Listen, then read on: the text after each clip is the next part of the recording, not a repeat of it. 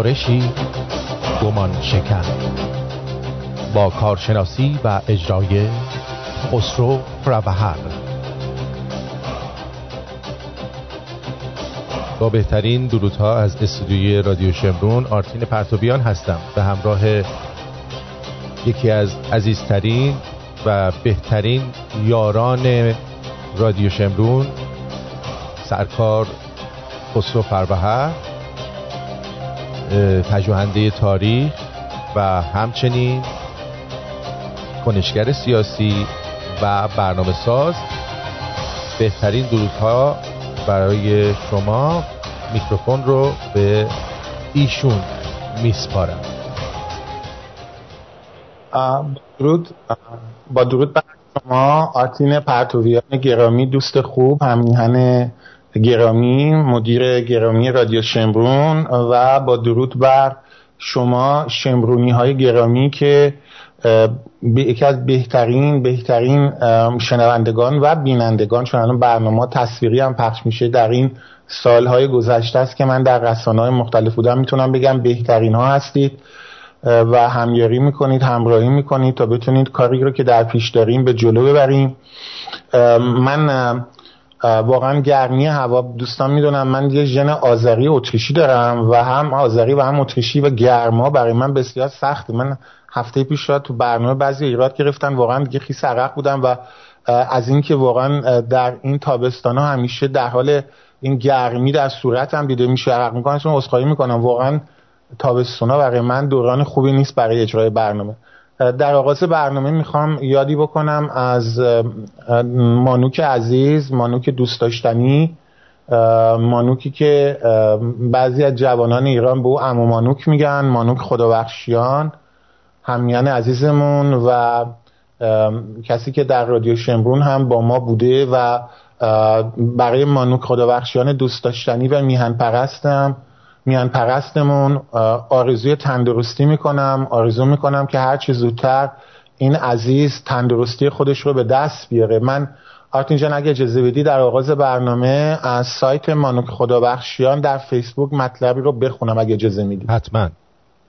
بیانیه خانواده خدابخشیان. چون من چون وقتی ایشون مریض هستن تماسی نداشتم تو هم مثل نتونستی تماس داشته باشی من اینجا استناد می‌کنم به سایت آقای مانوک خدابخشیان در فیسبوک که در اونجا بیانیه قرار داده شده که من این بیانیه رو می‌خونم. این حدود 21 ساعت پیش در این سایت قرار داده شده در فیسبوک و به دو زبان پارسی و انگلیسی. بیانیه خانواده خدابخشیان ما از صمیم قلب از حمایت همه قدردانی می‌کنیم. مانوک پس از تحمل یک حمله قلبی و سکته مغزی در وضعیت بحرانی قرار دارد. خانواده از شما می‌خواهند که برایش دعا کنید و او را به یاد آورید. و بعد نوشته در ضمن خانواده آقای خدابخشیان تقاضا دارند به حریم خصوصی و فضای خانوادگی آنها در بیمارستان احترام گذاشته شود. و بعد نوشته شده که ما شما را در جریان آخرین خبرها قرار خواهیم داد. بعد این بیانیه به زبان انگلیسی هم هست. من از جانب خودم و همه شما شمرین میدم آرتین هم صحبتی خواهد داشت. برای مانوک عزیزمون بهترین ها رو آرزو می‌کنیم. آرتین جان.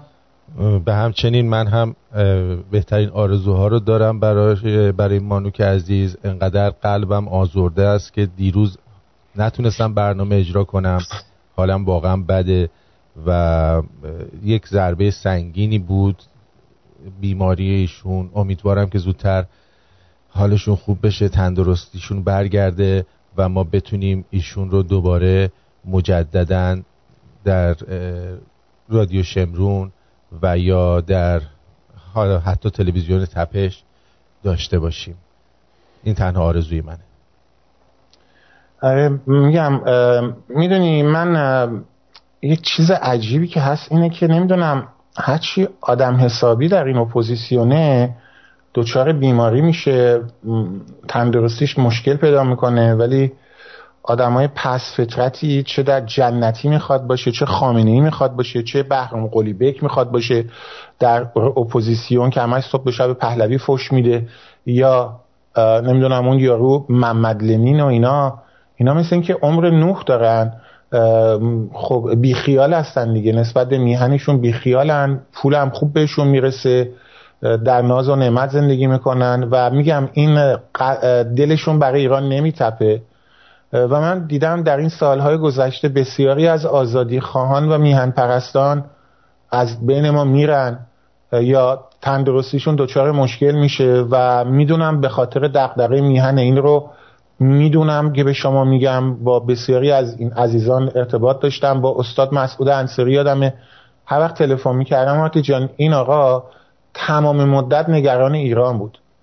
و می‌دونی من مثلا یه سال یک سال خورده ای با جناب مسعود صد برنامه داشتم. بله اختلاف عقیده هم وجود داشت. دیدیم مسعود صد وقتی پای تلفن گاهی اوقات صحبت از ایران می‌شد و بله هایی که سر ایران میاد آرتین نمی‌دونی چقدر عصبانی می‌شد. و یعنی واقعا عصبانی می‌شد هرس می‌خورد می‌دونی؟ و این هرس خوردن ها خب زیاد برای سلامتی خوب نیست دیگه نه؟ بله. ولی وقتی آدم عاشق ایران باشه وقتی آدم ایران رو دوست داشته باشه یعنی واقعا عاشق ایران باشه مثلا دیدی که مانوک چقدر عصبانی بود سر دریای مازندران. یا من من به تو قول میدم این عصبانیت مانوک خداوخشیان سر دریای مازندران مطمئنا رابطه مستقیم با سکته داشته.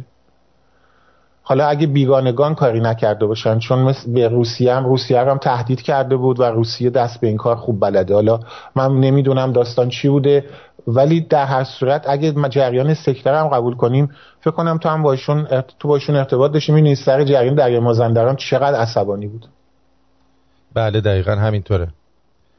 و میگم من با خانم دکتر ملیکی مثلا هر وقت صحبت می‌کنم اعصابش خورده وقتی این اتفاقات تو ایران میفته با خود من تو خود منم یه ذره زیاد توی مسائل آرام نیستم. و برای همین واقعا قلبم به درد میاد و من می‌دونم که می‌دونی آدمایی که بیخیالن خب مشکل پیدا نمی‌کنن دیگه نه؟ این آرتینمون بارها به من گفته خسرو اینقدر حرس نخور تو بعد و اگه دقت کنید و اگه نمی‌دونم شمرونی ها حواسشون نه این آرتین رو باید یه توضیح بدم. آرتین یکی از دلایلی که توی تو برنامه همیشه هم الان دیگه کنار منه غیر از اینکه دوست خوب منه بله. اینه که وسط برنامه سعی می‌کنه منم یه ذره آروم کنه. چون واقعا سر مسئله ایران من خیلی حرس می‌خورم و بودن آرتین یه ذره به من آرامش میده. یه بعضی موقع هم عصبانی میشم وسط برنامه. دیدی آرتین که؟ بله. ولی واقعا آدم وقتی عاشق ایران باشه خیلی سخت خودش رو کنترل کردن نه؟ درسته. و برای همین من برای مانوک خداوخشیان گرامی بهترین ها رو آرزو می‌کنم. و امیدوارم واقعا بهبودی پیدا کنه. چون میگم من در این دو سال گذشته شاهد از دست نه چهار سال گذشته چهار پنج سال گذشته شاهد از دست دادن عزیزانی بودم که واقعا قلبم به درد آورده. یکیش همون استاد مسعود انصاری بود که دلم شکست وقتی از دنیا رفت و من یه سر یه جوری من بیشتر از این کمتر از اینکه ناراحت بشم عصبانی میشم. یعنی مثلا دکتر انصاری از دنیا رفت ازش عصبانی بودم که چرا از دنیا رفت. نمی‌دونم شاید اخلاقم اینطوریه. اخلاق خوبی نداری. می‌دونی که مثل خواهرم سوگل آیروم که از میهن پرستان بود سالها با از برای شاهزاده رضا پهلوی و خیلی مسائل دیگه کارهای سیاسی انجام می‌داد و مثل خواهرم بود دختری میهن پرست یکی از خانواده بسیار بزرگ ایران زمین هم بود خاندان آیروم که سال پیش سکته کرد مرد در سن 46 سالگی قلبم شکست مثل خواهرم یعنی واقعا خواهرم بود درست بعد مسعود مسعود سعد رو از دست دادیم چند ماه بعدش و من یعنی من از روک بگم آقای خدا بخشن حتما باید سالم بشی چون وگرنه از دستت خیلی عصبانی میشم بله. واقعا یعنی برام خیلی سخت این باشه. می‌دونم تو خیلی دیروز ناراحت بودی درسته؟ خیلی. فوق العاده ناراحت بودم. یعنی اصلا انقدر ناراحت بودم که نمی‌تونستم بیام توی برنامه. خیلی اعصابم به هم ریخته بود. ببخشید دوستان. نه می‌دونی آرتین من چیزم رک بگم. این تنهایی هم هست. ببین ما الان توی جنگی. حالا غیر از مسائل احساسی و اینا تو با آقای خدابخشیان چندین و چند برنامه داشتی. بله. و می‌دونم برات خیلی سخته. یه چیز هم مسئله تنهایی. حالا می‌خوایم درباره مصدق صحبت کنیم و این مسائل. برنامه خیلی خوبی هم خواهد بود. دلمون باز شد دیگه. بذار بگم. این احساس تنهایی هم چیز بدیه. نه تنهایی در زندگی شخصی ما. من دوست و رفیق دارم حالا. ولی در زندگی سیاسی واقعا احساس تنهایی با آدم دست میده. یعنی ما توی جنگ نابرابر هستیم. یه نگاهی بکن به این تلویزیون من و تو. ببین چه آدم دارن دعوت می‌کنن.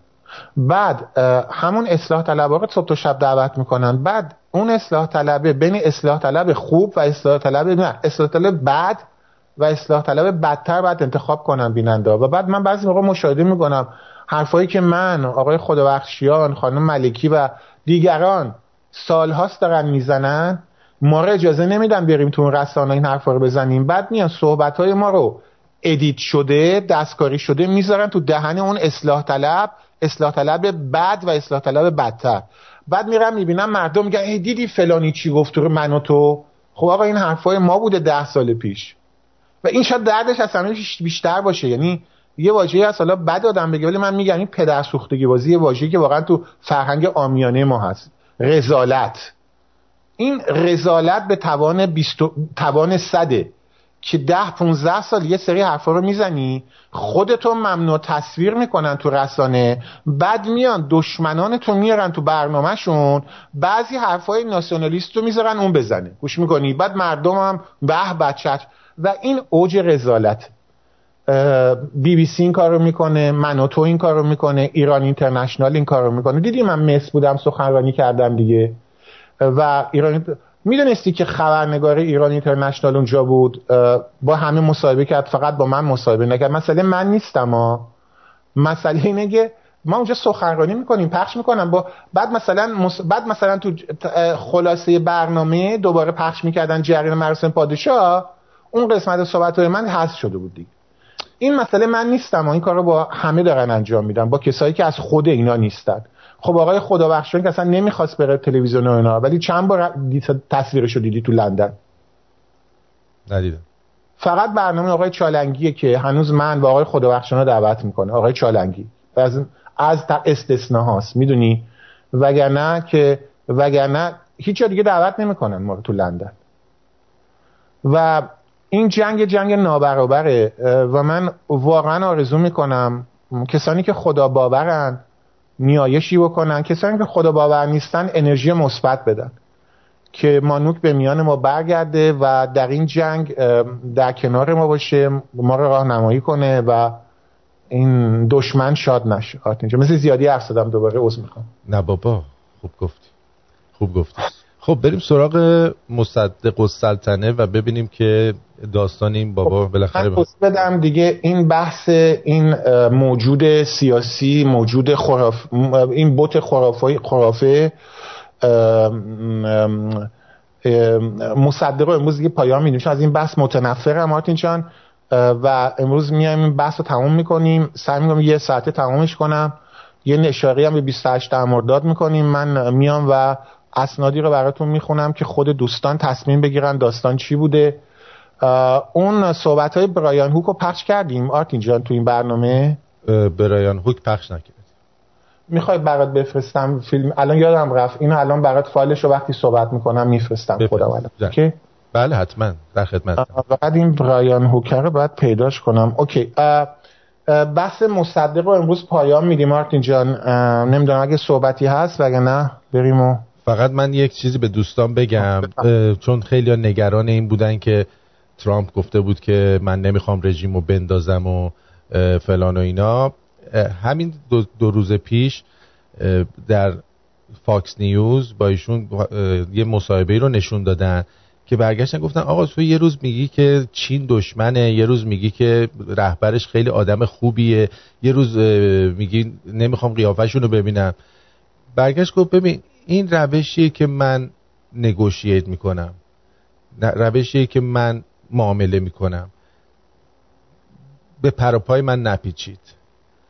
یعنی اصلا به حرفاش در این زمینه ها شما نباید کاری داشته باشید. این یه لحظه طرف رو می‌بره زیر آب سرد یه لحظه میاره زیر آب داغ. انقدر این حرکت رو انجام میده تا طرف پاستوریزه بشه. فقط همین رو خواستم به خدمت دوستان بگم. سپاس. اینجا درباره اینا هم صحبت خواهیم کرد و بگم بحث چی میگن؟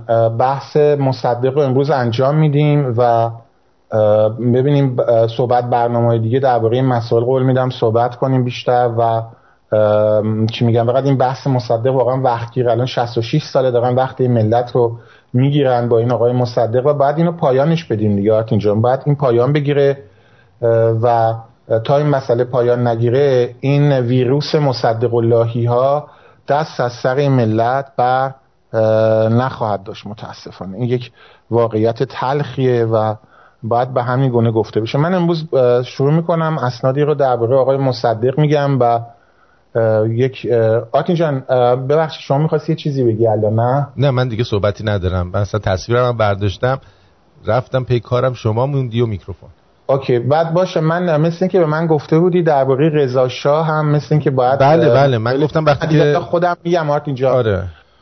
بهتر الان خودم بگم دوستان برای من پیام فرستاده بودن که درباره رضا شاه گفتمانی باید انجام بدم درخواست کرده بودن و من به خواسته ایشون رو انجام میدم. بعد از این برنامه درباره مصدق درباره رضا شاه به چگونگی به قدرت رسیدنشون و خرافاتی که درباره انگلستان مصدق اللهی ها و آخوندها پخش کردن این خیلی مهمه. آتین جان ببخشید. این خیلی مهمه چون خیلی ها هستن که حرفای مفت زیاد می‌زنن. اون روز تو یه حرف جالبی به من زدی گفتی که اگر رضا شاه و انگلیس آوردن من دستشون رو میبوسم کاش بازم یکی مثل رضا شاه بیارن. البته انگلیس ها نیاوردن یعنی یه فکته و درباره این افشاگری های خوبی انجام دادیم و باز هم انجام میدیم. رضا شاه رو به هیچ وجه انگلیس ها نیاوردن و من درباره این در هفته دیگه صحبت خواهم کرد. نمی‌دونم شنوندگان با من تماس گرفتن نمی‌دونم آیا تو هم درباره ولی فکر می‌کنم که هفته دیگه درباره رضا شاه صحبت می‌کنیم خدماتش که خب می‌دونیم ولی درباره اینکه چگونه به قدرت رسید چگونه آمد درباره این افشاگری می‌کنیم که چگونه انگلیس، انگلیسی ها با قصد قبلی دستور دادن که مامورانشون در سفارت انگلیس بر ضد رضا شایعه سازی کنن. اسناد رو نشون میدم. اسنادی از خود سفیر انگلستان سرید بولارد که در اون موقع در زمان رضا ایران بود و میگه ما به سازمان اطلاعاتی انگلیس و ما شایعه سازی می‌کردیم ضد رضا اسنادی از خود بی بی سی و این مسائل رو میارم من ویدیوی آقای برایان هوکو الان برات فرستادم. بله بله. دیدم. اگه میشه با برنامه که امروز انجام میدیم دلیل داره. 66 ساله. چون الان نگاه می‌کنم به ساعت دیدم الان 20 دقیقه از وقت برنامه رفت. 40 دقیقه 50 دقیقه بیشتر وقت نداریم و من خیلی سند برای گفتن دارم. مصدق از طرف CIA کنار گذاشته نشد. مصدق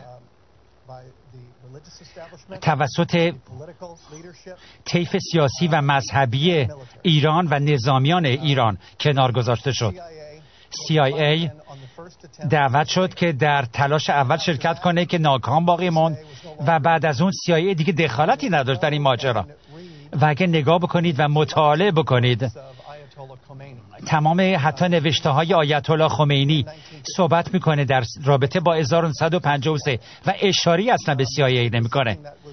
این چیزی بود که انجام شد توسط طیف مذهبی و نظامی و سیاسی ایران در اون زمان.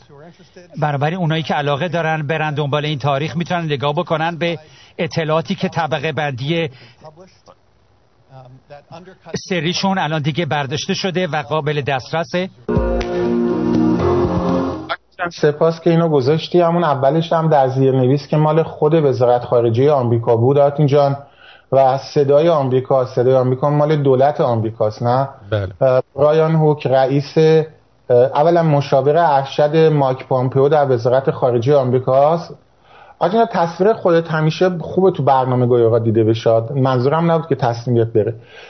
برایانوک برای دوستانی که نمی‌دونن مشاور ارشد مایک پامپیو در وزارت خارجه و مسئول میز ایران یا رئیس انجمن اقدام ایران انجام چی میگن؟ رئیس گروه اقدام ایران در وزارت خارجه آمریکاست. یعنی سیاست های آمریکا در رابطه با ایران مشاور ارشد یکی از مسئول ارشدش همین آقای برایان هوکه. و ما اینجا دقیقا نکته که من گفتم ویروس مصدق الله رو باید این خرافاتی که درست کردن رو در این برنامه سوم باید پایان بدیم. سه برنامه همین وقتمون هم طلب شد یه جورایی سر این موضوع. ولی 66 سال آمریکا و انگلستان برای تخریب محمد رضا شاه پهلوی برای حمله به ناسیونالیسم ایرانی اومدن و دروغی رو رواج دادن. سازمان CIA سوال اینه آقای برایان هوک بعد از 66 سال میگه یه سری اسناد تازه از CIA اومده بیرون که تو اون اسناد نشون میده ما کودتا نکردیم. سوال مگه این اسناد در یه بمب اتمی زیر خاک رفته بودن؟ مگه شما باستان شناس باید میفرستادید که اینا با بلوزر برن حفاری کنن؟ اسناد تازه به دست آوردید. اسنادی که ثابت می‌کنه 28 مرداد کودتا نبوده که تو بایگانی خود CIA بود آقای برایان هوک. بعد چرا 66 سال این اسنادی که در بایگانی سازمان CIA بوده رو نشون ندادید؟ حالا نشون می‌دید نوشدارو پس از مرگ سهراب؟ طبق قانون آمریکا نباید 66 سال طول می‌کشید. بعد می اومدید 10 15 سال پیش قسمتی از این اسناد رو دادید بیرون و در اون قسمتی از اسناد که دادو بیرون برنامه داشتم درباره این اتفاقا. چند سال پیش آرتین جان اینا اومده بودن یه سری اسناد داده بودن بیرون. حضرت آیت الله بی بی سی دامت کسافتو اومده بود در سایت خودش یه لینک گذاشته بود از این اسناد. بالاش نوشت اسناد کودتا بودن 28 مرداد هندونه خربوزه و اسناد حراج شد بشه تابید که ما رفتیم اون لینک رو باز کردیم مارتین جان. دیدیم این خربوزه هندونه و 28 مردادی که بی بی سی نوشته نه خربوزه توشه نه هندونه توشه نه کودتا.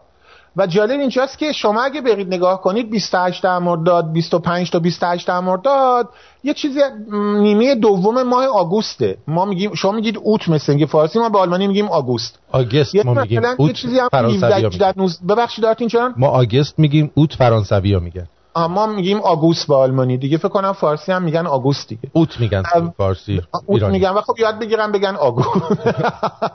آره آگوست به قول شما فرنگی ها انگلیسی ما آلمانی ها میگیم آگوست. حالا بذارید من آگوست بگم. آگست. اوکی. ما میگیم آگوست به آلمانی.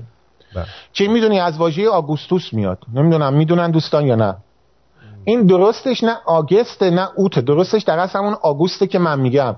به خاطر اینکه خود این ماه که برگرفته از لقب آگوستوس می‌دونی اکتاویان به لقب آگوستوس بهش داده بودن و این نفیو یا خواهرزاده دو خواهرزاده حتی خواهرزاده نه نوه خواهری چیز جولیو سزار بود که بعد یک ماهو به اسم اون می‌ذارن دقت کردی؟ بله.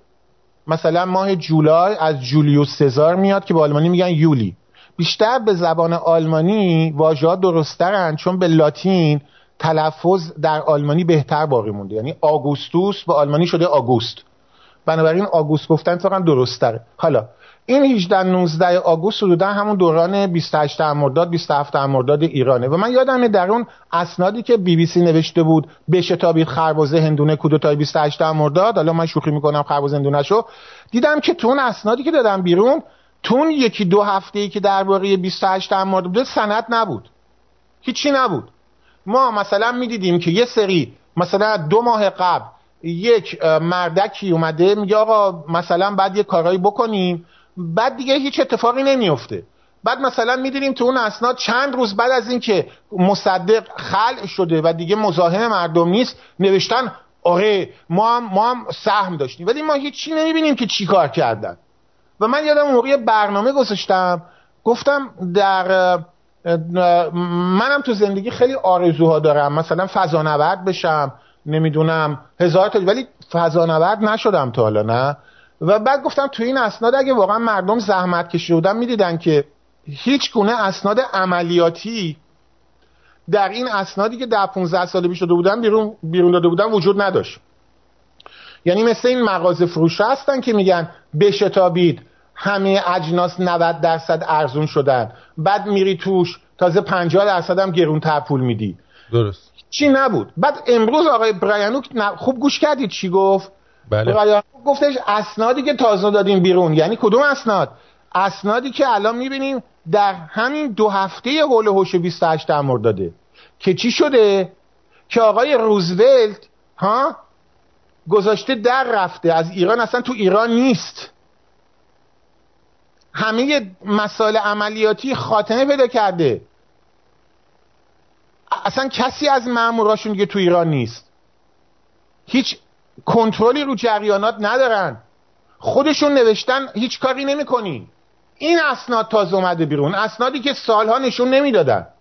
یعنی یعنی یعنی 28 مرداد همونطور که ما سالهای سال گفتیم با طبق اسناد گفته بودیم به طور مثال آرتین جان من با جناب آقای مرتزا لطفی که مدتی هم مدیر رادیو تلویزیون ملی ایران بودن در دوران فاجعه یعنی چند ماهی پیش از پیروزی فاجعه 57 من با جناب آقای مرتزا لطفی یک برنامه داشتم با ایشون به عنوان شاهد تاریخ در برنامه من بودن. و ببخشید آرتین جان. میگم درسته بله. این برنامه رو دیده سه چهار سال پیش انجام دادم با ایشون در تلویزیون اندیشه هم که هی تلویزیون اندیشه برنامه رو قطع می‌کرد. یعنی من تو این تلویزیون اندیشه چندین صد برنامه انجام دادم و وقت هنگامی که آقای مرتضی لطفی داشت اسنادی رو می‌گفت که تکان دهنده بود این برنامه من در تلویزیون اندیشه توسط نمی‌دونم چی باید بگم سه نقطه سه نقطه نزدیک ده بار برنامه رو قطع کردن هنگام پخش زنده. گوش می‌کنی؟ بله. و مرتضی لطفی چی می‌گفت؟ مرتضی لطفی موقع میگه من تو اهواز بودم. می‌گفت اون موقع دوازده سیزده سال سن داشت و میگفتش که در جلوی خانه پدری اتفاقا می‌گفت تو مدرسه که بود خب خیلی هیجان زده بود و مصدق مصدق می‌کرد خودش. بعد می‌گفت اهواز بود و اون موقع خودش شاهد بود که در خیابان پهلوی اهواز در روز 28 امرداد خودش با چشم خودش الان سن بالایی دارن الان یه چند سالی با ایشون دیگه ملاقاتی نداشتم. امیدوارم سالم و تندرست باشن آقای مرتضی لطفی میگفتش که با چشم خودش می‌دید که در 28 مرداد در اهواز نه تهران آرتینا اهواز. خیابان پهلوی اهواز هزاران هزار تقریبا بسیاری از جمعیت اهواز در خیابان بودن. بعد می‌گفت عرب زبانان اهواز شعار می‌دادن ارجع شاه ارجع شاه بعد می‌گفت فارس زبانان در اهواز در پاسخ به این شعار عرب زبانان اهواز می‌گفتن برگرد شاه برگرد شاه که ترجمه اونه.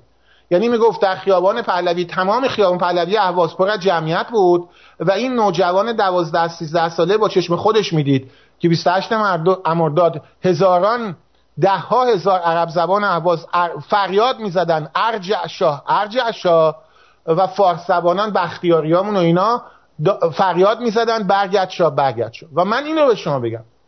طبق اسناد معتبر سفارت آمریکا اسناد معتبر سفارت آمریکا در همون زمان که تلگراف شده این اسناد تلگراف شده به وزارت خارجه آمریکا. توجه می‌کنید؟ گزارش از این داده میشه در این اسناد که گزارش هایی که در اون موقع داده شده که مردم در ایران خودشون اومدن خیابون و بذارید قسمتی رو براتون بخونم اگه اجازه بدید. میگه از این اسناد اسناد سفارت آمریکا هستند در ایران در 28 مرداد سال 1332 که تلگراف می‌کنن فردای اون روز به وزارت خارجه آمریکا. آرتین جان تو می‌دونی که اون موقع اینترنت و نمی‌دونم واتساپ و اینا که نبود نه؟ درسته. یکی از نقش هایی که سفارت ها در کشورهای مختلف بازی می‌کردن این بود که خبرگزاری می‌کردن. خبر میرسونن به دولت مطبوعش درسته؟ درسته. همونطور که مثلا من اگه بدونم اتفاقی تو تورنتو افتاده اول با آرتین زنگ می‌زنم میگم چه خبره نه؟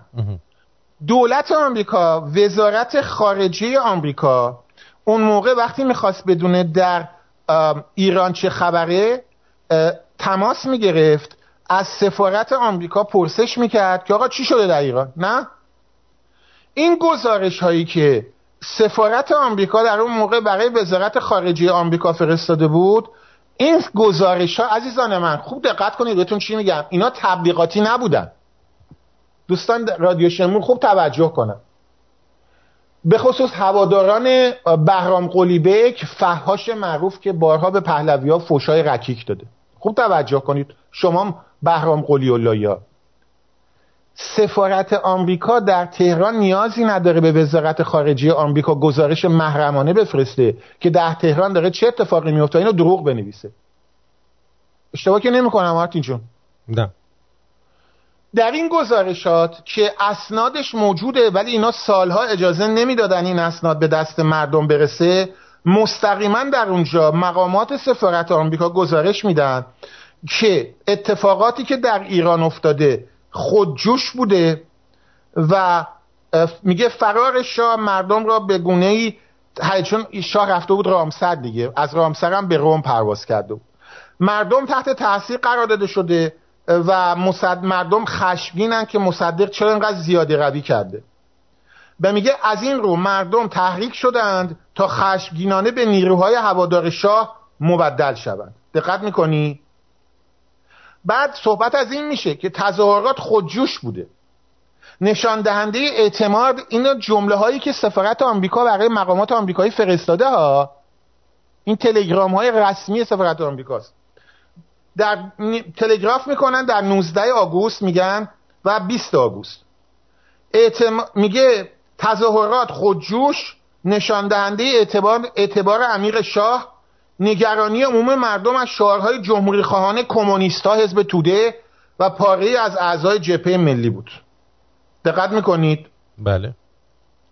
این داست اینها قسمت های از گزارش های سفارت آمریکا به وزارت خارجه آمریکا. مثلا سند شماره 349 کتابخانه آیزنهاور رئیس جمهور آمریکا. این مراسلات آیزنهاور دوسیه ویتمن یادداشت توسط جانشین رئیس CIA این به اصطلاح کاب... اسمش کیبل C A B E L بعد به رئیس جمهور آمریکا در واشنگتن محرمانه. یک شورش غیر منتظره و نیرومند مردم. و نظامیان علیه نخست وزیر باعث شده است که شهر تهران به کلی به تصرف نیروهای هوادار شاه و نخست وزیر انتصابیوی یعنی زاهدی درآید آرتی جان می‌تونم از شما سوال کنم؟ هستی هنوز آرتین جان؟ بله. صدا بله. من اینم چون تا الان آرتین جان سازمان CIA وقتی گزارش میده به رئیس جمهور آمریکا وظیفش چیه؟ وظیفش اینه که گزارش شفاف باشه و گزارش درست بده دیگه. که رئیس جمهور آمریکا بدونه ایران چه خبری که بتونه تصمیم درست بگیره. دقیقا. این گزارش هم محرمانه بوده. یعنی این گزارشی که الان خوندم دوستان توجه کنید. گزارشی که الان براتون خوندم در کتابخانه رسمی چون رئیس جمهور هم که کنارگیری می‌کنن براشون یه کتابخانه بزرگ همیشه می‌سازن. درست دارت این دیگه نه؟ بله, بله. این در کتابخانه آیزنهاور موجوده. آمریکا هستید می‌تونید برید خودتون رو بخونید. آیزنهاور رئیس جمهور آمریکا می‌پرسه آقا چه خبری تو ایران؟ CIA رسما با قانون اساسی آمریکا و قوانین دولتی آمریکا CIA باید بره به رئیس جمهور گزارش بده که چه خبره. یه بار دیگه با هم دیگه می‌خونیم آرتین. سند شماره 149 نامه ای که جانشین یعنی vice president CIA آقایی به نام Cabell نه Cabell کابلا C A B L نه؟ به رئیس جمهور آمریکا فرستاده. محرمانه هم بوده برای تبلیغات. دوستان خوب توجه کنید. نوشته یک شورش غیر منتظره غیر منتظره یعنی چی آتی؟ یعنی برنامه ریزی نشده بوده. ناگهانی. برنامه ریزی نشده بوده نه؟ درست. خود آمریکایی هم غافلگیر شدن.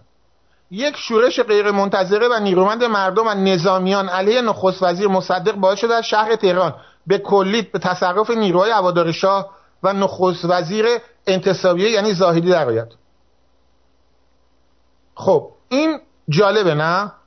بعد در ادامه گزارش از اهواز خوزستان گفتم دیگه نه که مردم خودجوش اومدن خیابون. دیگه اهواز که کودتا نشده بود نه؟ نه. همش اهواز بعد چرا از عرب زبانهای اهواز همون روز تو خیابون بودن. حالا یه نگاهی بکنیم به آذربایجان. ها؟ ببینیم آذربایجان در این گزارش اومده اخبار, اخبار رادیو مبنی بر آن است که استان استراتژیک آذربایجان در دست شاهیاس من آذریم و من می‌دونم که این درسته. من خانوادم تبریز بود. ولی رادیو اصفهان در یک بخش که صدای آن ضبط شد خود را وفادار مصدق اعلام کرده است. دقت می‌کنی؟ ببینید این آقای هندرسون در 29 مرداد. هندرسون کی بوده؟ سفیر آمریکا بود. سفیر آمریکا کجا بوده؟ در تهران نه؟ میگه هندرسون میگه نه تنها اطرافیان مصدق بلکه شایام از پیروزی آسان و سریع خود که تا حدود زیادی خودجوش شکل گرفته در شگفتن واجد چیه اینجا؟ خودجوش. رئیس جمهور آمریکا از سفیر خودش پرسیده چه خبره؟ سفیر آمریکا تلگراف می‌کنه. میگه این خودجوش بوده. بعد این گزارش خیلی طولانیه. میگه خودش میگه ادامه میده. براتون می‌خونم. میگه در صبح روز 19 آگوست 28 مرداد براتون دارم از سند رو خونی می‌کنم. سفیر آمریکا میگه و سفارت آمریکا. میگه تظاهر کنندگان در مقیاس کوچکی از بازار به راه افتادن. بازار شهر نو نبود نه؟ اینکه بهرام قلی و محمد امینی میگه میگه فاحش های شهر نو بودن شهر نو و بازار در دو قسمت مختلف تهران قرار دارن. درسته دیگه؟ درست. میگه ولی این شعله اولیه به طور شگفتانگیزی گسترش یافت و به زودی به آتش خرمنسوز عظیمی تبدیل شد که در طول روز تمام تهران را فرا می‌گیرد. نیروهای انتظامی که برای پراکندن مردم فرستاده می‌شوند. بس نیروی انتظامی برای چی رفته بودن؟ آرتین پراکندن مردم. رئیس شهربانی کی بود؟ سرتیب دفتری. سرتیب دفتری برادرزاده مصدق بود یا پسرموش حضور ذهن ندارم. همون حدودا. دفتری ها دیگه از خاندان مصطفیان آشتیانی گفتم. بله. و این رئیس شهربانی هم خود مصدق تعیین کرده بود. رئیس ستاد ارتش هم تیمسار ریاهی بود. که این تیمسار ریاهی بعدها حتی از هواداران جمهوری اسلامی میشه. یعنی به مصدق وفادار میمونه بعدها از هواداران جمهوری اسلامی میشه. اینم رئیس ارتشه. میگه و از فرمان حمله ها بعد اینو گوش کنید. مصدق الله خوب گوش کنن. گزارش محرمانه سفارت آمریکا به رئیس جمهور آمریکا نباید دیگه دروغ توش باشه دیگه. حقیقت رو دارن با هم میگن دیگه. میگه نیروهای انتظامی که برای پراکندن مردم فرستاده میشن. توسط کی؟ توسط ریاهی که فامیل مصدقه از فرمان حمله به جمعیت سرباز می‌زنن. یعنی مصدق و دولتش و تیمسار ریاهی مصدقی و دفتری فامیل مصدق به نیروهای انتظامی فرمان آتش داده بودند فرمان شلیک به مردم ایران داده بودند و من امروز سندی رو می‌خونم از تانک هایی که مصدق برای مقابله با مردم می‌خواسته استفاده کنه. تانک. ببخشید. اونجا سر, سر باز می‌زنن. یعنی سر باز یعنی انجام نمیدن. خودداری می‌کنن. یعنی دولت به نیروهای انت... دولت مصدق و شهربانی مصدق و ارتش مصدق که فرماندهانش همین مصدقی بودن ریاهی و دفتری به نیروهایی که فرست دستور حمله و آتش به مردم داده بودن. و اینا سرباز می‌زنن یعنی انجام نمیدن. بعد میگه از فرمان حمله به جمعیت سرباز می‌زنن یعنی انجام نمیدن و حتی بعضی از آنها به تظاهر کنندگان میپیوندند و بعضی دیگر منفعل میمونن همین که جمعیت در نقاط مختلف شهر تهران انبوهتر شد دستجات شروع به حمله به ادارات و روزنامه هایی می که در چند روز گذشته دشنام های رک یعنی فوش های ناموسی مثل آقای حسین فاطمی و روزنامهش باختر امروز که خواهان اعدام هواداران پادشاهی شده بود. که این سند رو بارها نشون دادم مارتین تو این برنامه هم وقت باشه نشون میدیم روزنامه بعد روزنامه های طرفدار مصدق و ارگان های طرفدار حزب کمونیست توده از آن جمله بودن. اوکی؟ بله. بعد ادامه میده. این بازم گزارش سفارت آمریکاست نه برای روزنامه گزارش محرمانه برای رئیس جمهور آمریکاست. بعد میگه از مرکز شهر انبوه جمعیت هیجان زده هرچه ماشین و کامیون بود در اختیار می‌گیرند. به شمال شهر میشتابند. رادیو تهران رو محاصره می‌کنه. بچه های جنوب شهر بودن. نه خانهای قاجار سلطنه و دوله های قاجار نه فامیل مصدق.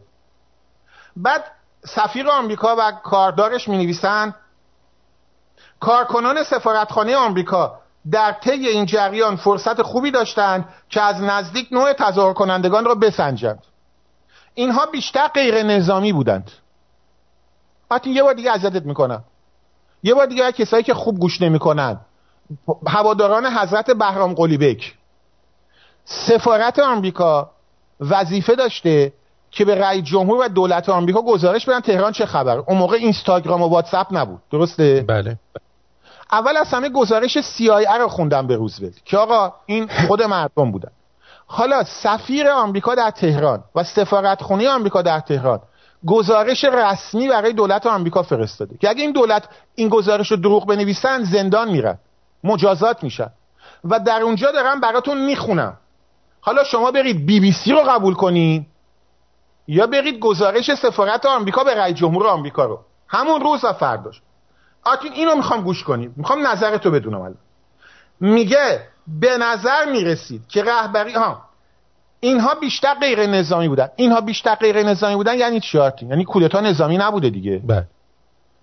ارتش هم که رئیس سرتیب ریاهی بوده خود مصدقی بود. و میگه در میانشان تعدادی از نیروهای انتظامی مسلح نیز مشاهده می‌شدن ولی به هر حال به نظر می‌رسید. رهبری جمعیت دست شخصی هاست نه نیروهای نظامی. چرا آرتین چون تیمساز زاهدی اون موقع بازنشسته بود. فرماندهی هیچ گردان ارتش رو نداشت. کسایی که تو ارتش بودن می‌دونن. زاهدی فرمان ارتشی بازنشسته بود. هیچ گردانی هیچ گروهانی هیچ تیپ نظامی زیر فرماندهیش نبود که بتونه بگه اینا سربازای منن بیان. به نظر می‌رسید که اینها دوباره گزارش میگه از اخشار و طبقات مختلف و مرکب از کارگر کارمند دکاندار کاسب و دانشجو باشند و روحیه جمعیت سرشار از یک عزم و شادی است. هرچند این حالت ولنگاری یعنی آرانشی هم بوده دیگه مردم ریختن تو خیابون برنامه نداشتن خودجوش بود نه؟ مانع از این نشد که اینجا و آنجا قهر خشونت اعمال نشود. اقلا دو نفر به قتل رسیدند. مدافعین رادیو نتوانستند آن را از کار بیاندازند یعنی مصدقی ها و در اوایل بعد از ظهر که رادیو به دست تظاهر کنندگان افتاد مرتب به نفع جمعیت و برای نگهداشت رویه مردم پیام های تهییجامیز فرستاده می‌شد. درست. حالا خوب گوش کنید. مصدق مردم رو به رگبار میبنده و من سند رو امروز هم نشون میدم. خواهم گفت.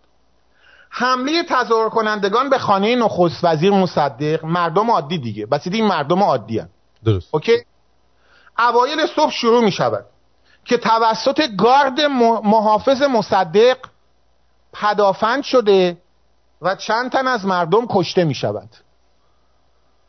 بس نیروهای مدافع مصدق به سوی مردم شلیک می‌کنن و چندین نفر رو می‌کشن در اواخر روز یعنی این حمله به مردم یه روز طول می‌کشه با وجود عملیات محافظان خانه نخست توسط جمعیت تسخیر و تسخیر, تسخیر می شود ظاهرا نخست وزیر از این قائله به سلامت جسته گریخته و پنهان شده.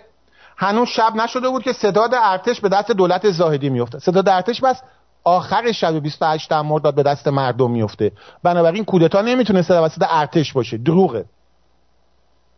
بعد ادامه میده. حالا ببینیم کودتا می‌خواست. قسم این آرتین اگه دوست داری ادامه بدم چون نمی‌دونم تا چقدر مورد علاقه مردم. این گزارش رسمی سفارت آمریکاست که هیچ وقت بی بی سی تا نخونده. نه حتما ادامه بده که باز بشه دیگه. بعد ادامه میده. میگه تا شبانگاه نگرانی زیادی در مورد موضعی که فرماندهان گردانهای ارتش که در حومه شهر تهران هستند اتخاذ خواهند کرد وجود داشت. بعضی میترسیدند که این یکانهای ارتشی به فرمان سرتیب ریاهی رئیس ستاد ارتش مصدق به سوی تهران سرازیر شوند و شهر را شبانه دوباره به نفع مصدق اشغال کنند. همچنین زمزمه است که وقتی شاهی ها از جنب جوش افتادن تودهی ها می‌خواهند ضرب شست خود را نشاندن اینا اون روز بوده و قسمت آخرم براتون می‌خونم نمی‌خوام. در بخش هفتم این گزارش رسمی سفارت آمریکا به رئیس جمهور آمریکا. میگه مردم ایران از هر طبقی در برابر وقاحتی که نیروهای ضد شاهی نشان داده بودند مشمعل شده بودند مثلا وقتی که دستجات اوباش با پرچمهای سرخ یعنی داس و چکش ظاهر شدند شعارهای کمونیستی سر دادن. می‌دونید که اینا رفته بودن میدان بهارستان مجسمه رضا شاه رو مصدقی سرنگون کرده بودن و حسین فاطمی رفته بود کنار اعضای حزب توده اعلام جمهوری دموکراتیک خلقی کرده بود. که جمهوری دموکراتیک خلقی مثل مثلا این یوگوس چی بود؟ بلغارستان و آلمان شرقی و لهستان و اینا کمونیستی بودن. و میگه و شعارهای کمونیستی سر دادن و به تخریب و پایین کشیدن مجسمه های شاه و پدرش پرداختن. در و پنجره خانه ها و دکان مردم را به بهانه پاره کردن عکس شاه خرد نبودند و مردم منزجر شدند. همچنین مردم از فهاشی های رکیک وزیر خارجه دکتر فاطمی و سردبیران روزنامه در حمله به شاه احساس تنفر کردند. به علاوه به نظر می رسید که مردم ایران از طبقات مختلف از سازش موقت بین مصدقی ها و تویهی ها کمونیستا نگران شده بودند. مردم با دیدن تظاهرات هزاران هزار تودهی که آنها را گماشته شوروی ها محسوب می کردند و ریختن انبوه آنها به خیابان و گفتن مرگ بر شاه و یا از شعار مرگ بر غرب و آمریکای آنان دچار وحشت شده بودند همین مصدقی ها شعار مرگ بر آمریکا می‌دادند. سیاست حزب توده این باور در مردم به وجود آورد که بین مصدق و اتحاد شوروی از یک سو و شاه و دنیای غرب از سوی دیگر یکی را باید انتخاب کنند. مردم ایران از سختی ها و فشارهای دو سال اخیر فرسوده شده بودند و دلشان می‌خواست که دوره تازه و بیدردسری فرا رسد تا نفس راحتی بکشند و فرصت بهبود زندگی پیدا کنند.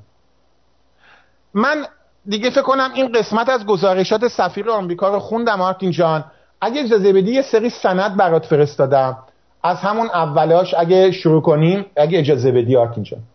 بله بله حتما. یه سندی و زیر یه سندی فرستاده بودم درباره رضا و مصدق. چون می‌خوام هفته دیگه درباره مصدق صحبت کنیم. نه یادت هست که در مجلس شورای ملی دوره چهاردهمه. نمی‌دونم دیده میشه اون یا نه. که مصدق درباره مصدق صحبت می‌کنه. و سر پرسی لورن صحبت می‌کنه. اگه اونو پیدا کردی همونی که گفتی که چیز نظر مصدق درباره لورن و نظر لورن. بله نظر مصدق درباره شوروی که بالاش هم آبی نظر مصدق درباره سرپرسی لورن. بله. الان دیده میشه؟ بله دیده میشه. خب. حالا من با عزیزان شمرونی صحبتی دارم. عزیزان من صحبت های برایان هوک رو شنیدید. درسته؟ که اعتراف کرد که دروغ می‌گفت آمریکا 66 سال و کودتا نبوده. شنیدید برایان هوکو دیگه؟ بله. مصدق الله و شاگردان اوستا بهرام قلی چند سالی بود به صحبت های مدلین آلبرایت توسل می‌کردن. که من اون موقع هم می‌گفتم این صحبت ها برای من ارزشی نداره. چون اونا می‌خواستن اون موقع با با خاتمی زمان کلینتون چیکار کنن؟ قرارداد امضا کنن و آشتی کنن. بعدها هم اوباما یه سری مزخرفاتی گفت که اون موقع هم اوباما می‌خواد چیکار کنه آرتین می‌خواست با جمهوری اسلامی برجام امضا کنه. حالا من اون موقع اینا رو می‌گفتم. شما مصدق اللهی ها می‌گفتید نه آقا سنده. شمایی که اون موقع این حرف قبول داشتید الان در برابر صحبت برایان هوک هم باید چی بشید؟ ساکت بشید دیگه. اگه اون صحبت ها درست بوده بس این صحبت هم درست. فکر کنم حرف منطقیه دیگه آرتین دیگه نه؟ صد درصد. اصلا شک بعد آره قربونت برم آرتین. بعد یه صحبت دیگه. اصل 46 متمم این کودتا چی؟ کودتا در هر تعریفی که شما ملاحظه کنید مسئله که در اونجا اشخاصی میان با استفاده از زور و قدرت برخلاف قانون قدرت سیاسی رو در مملکت به دست بگیرن. درسته؟ این تعریف کودتاست بله. اصل 46 متمم قانون اساسی. آت این سند رو بعد و بدن نشون میدیم. از یه چیز دیگه باید بگم. بفرم اصل 46 متمم قانون اساسی نوشته ازل و نصب وزرا به موجب فرمان همایون پادشاه است. درسته؟ بله. محمد مصدق خودش در نامه ای که در 1128 به محمد رضا شاه پهلوی نوشته بود در نامه ای که هنگامی که مجلس پانزدهم به خاطر انتخابات مجلس بسته شده بود محمد مصدق نامی می نویسه اون موقع هنوز نخست وزیر نبوده دو سال قبل از اینکه نخست وزیر بشه. و در اون نامه محمد مصدق به شاه میگه پادشاه اکنون که مجلس بسته شده هست نخست وزیر رو انتخاب بفرمایید. خب دقت کناتین نخست وزیر رو انتخاب بفرمایید که بتونه مثلا این انتخابات مجلس رو خوب سر و سامان بده. ما می‌تونیم از این نتیجه بگیریم که خود مصدق قبول داشته که وقتی مجلس بسته است این شاه که حق از و نصف وزرا داره. درسته دیگه آرتین دیگه نه؟ صد درصد. این نامه مصدق رو من تو برنامه های مختلف خوندم. الان نگام به ساعت وقت نداریم زیاد. یه 20 دقیقه برنامه رو پایان بدم. تا 10 دقیقه اضافه وقت می‌گیریم. این نامه رو من در چندین و چند برنامه خوندم. محمد ترکمان یه کتابی داده بیرون که من اینو بارها خوندم از روش. نامه های دکتر محمد مصدق. و در اینجا این نامه به مال سال 1328 موجود است که محمد مصدقی نامه رو به شاه نوشته گفته. حالا که مجلس بسته است شما یه نخست وزیری تعیین کن. یعنی خود مصدق قبول داشته که اصل 46 متمم قانون اساسی که نوشته از و نصب وزرا به موجب فرمان عمومی پادشاه هست این معنیش چیه؟ معنیش اینه که وقتی مجلس بسته است این شاهه که نخست وزیر و وزیر رو می‌تونه تعیین کنه. فقط اینجا اگه اشتباهی در فارسی من بود من اصلاح کن که از این مسئله بگذریم. فکر کنم مفهومه نه؟ صد درصد. بعضی دوستان گفتن که چرا بعضی موقع از آرتین می‌خوای تو رو تصدیق کنه. اولا آرتین دوست منه. دوما چون من نمی‌تونم تلفن رو باز کنم از آرتین می‌پرسم که اگر مفهوم نبوده به من بگی. اگه پرسشی شده براش فرستادین سوالی بوده اشتباهی بوده به من بگه چون واقعا این مسائل انقدر ساده است که من سالاست دارم تعجب می‌کنم که چرا مصدق الله قبول نمی‌کنه حالا یه سند دیگه هم می‌تونم ارائه بدم آرتین. بله. سند اینه. همین آرتین عزیزمون بیاد فردا یه شعری بنویسه. بعد خب خودش که زنده است دیگه. من با آرتین الان برنامه داشته باشم. بعد به جای که بیام از آرتین بپرسم مفهوم این شعری که نوشتی چیه خودم بیام تفسیر کنم. شما شمرونی های من نمیگه وقتی خود آرتین اینجا نشسته چرا نمی‌ذاری خودش بگه معنی شعرش چی بوده؟ اگه این حرفم درسته ادامه بدم. بفرمید اصل 46 متمم قانون اساسی ایران خانم آقایون در زمان مجلس دوم نوشته شد. مت... اصول متمم قانون اساسی ایران مجلس اول اومد. قانون اساسی رو نوشت. متمم قانون اساسی که بیشتر فرامین و احکام مهم در اون بودن در زمان مجلس دوم نوشته شد. این مجلس دوم در زمان محمد علی شاه قاجار بود. دقت می‌کنید؟ و این یه رئیسی داشت. اسم این رئیس بود احتشام السلطنه. وقتی این مجلس دوم اومد این متمم قانون اساسی نوشت این باید به امضای کی می‌رسید؟ باید به امضای پادشاه می‌رسید. پادشاه اون موقع محمد علی شاه بود اسمش. احتشام السلطنه یه کتاب داره خاطرات. احتشام السلطنه که به مجلس نظم داده بود و این مجلس تونسته بود متمم های قانون اساسی رو بنویسه. دست از طرف مجلس بعد از تدوین متمم قانون اساسی وظیفه پیدا می‌کنه که بره پلو محمد علی شاه قاجار و ایشون امضا کنه. اون میگه وقتی رفتم پلو محمد علی شاه محمد علی شاه به بعضی از قوانین اعتراض و گفت اگه من بیام اینو امضا کنم شاید حقوق خودم از دست بدم. حالا من یه قسمتی از پاسخ احتشام و سلطنه رئیس مجلس دوم که اومدن این اصل 46 متمم قانون اساسی رو نوشتن رو براتون می‌خونم. یعنی خود نویسنده آرتین جان اون مثال شعر برای این بود. خود نویسنده داره تفسیر می‌کنه که معنی این اصل و اصول دیگه چیه. اگه اجازه بدی بخونم. بله بفرمایید. که دیگه اینجا برای اون بهرام قلیبک و متخصصین بی بی سی تفسیر نکنن. وقتی خود رئیس مجلس که اینو نوشته داره تفسیر می‌کنه. میگه او جواب میده به محمد علی شاه. محمد علی شاه چی گفته بود؟ محمد علی شاه گفته بود من بایستی رعایای خود را مثل شبانی که گوسفندان را هدایت و نگهداری می‌کنم سرپرستی کنم. احتشام و سلطنه گفته بود محمد علی شاه خود امضا کنه دیگه. نگران نباشه قانون اساسی خاصه قانون متمم همه حقوق و اختیارات سلطنت را در حکومت پارلمانی مشخص داشته و ازل و نصب وزرا و تصمیمات عمده مملکتی از قبیل اجازه تشکیل مجلس ریاست عالیه قوه مقننه و اجراییه مرجعیت انشای قوانین اعلام جنگ و صلح و فرماندهی قوای نظامی با پادشاه است. باز آرتی می‌خوام اذیتت کنم.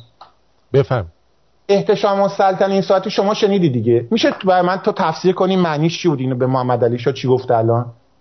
یعنی شاه حق داره در سیاست دخالت کنه یا نه؟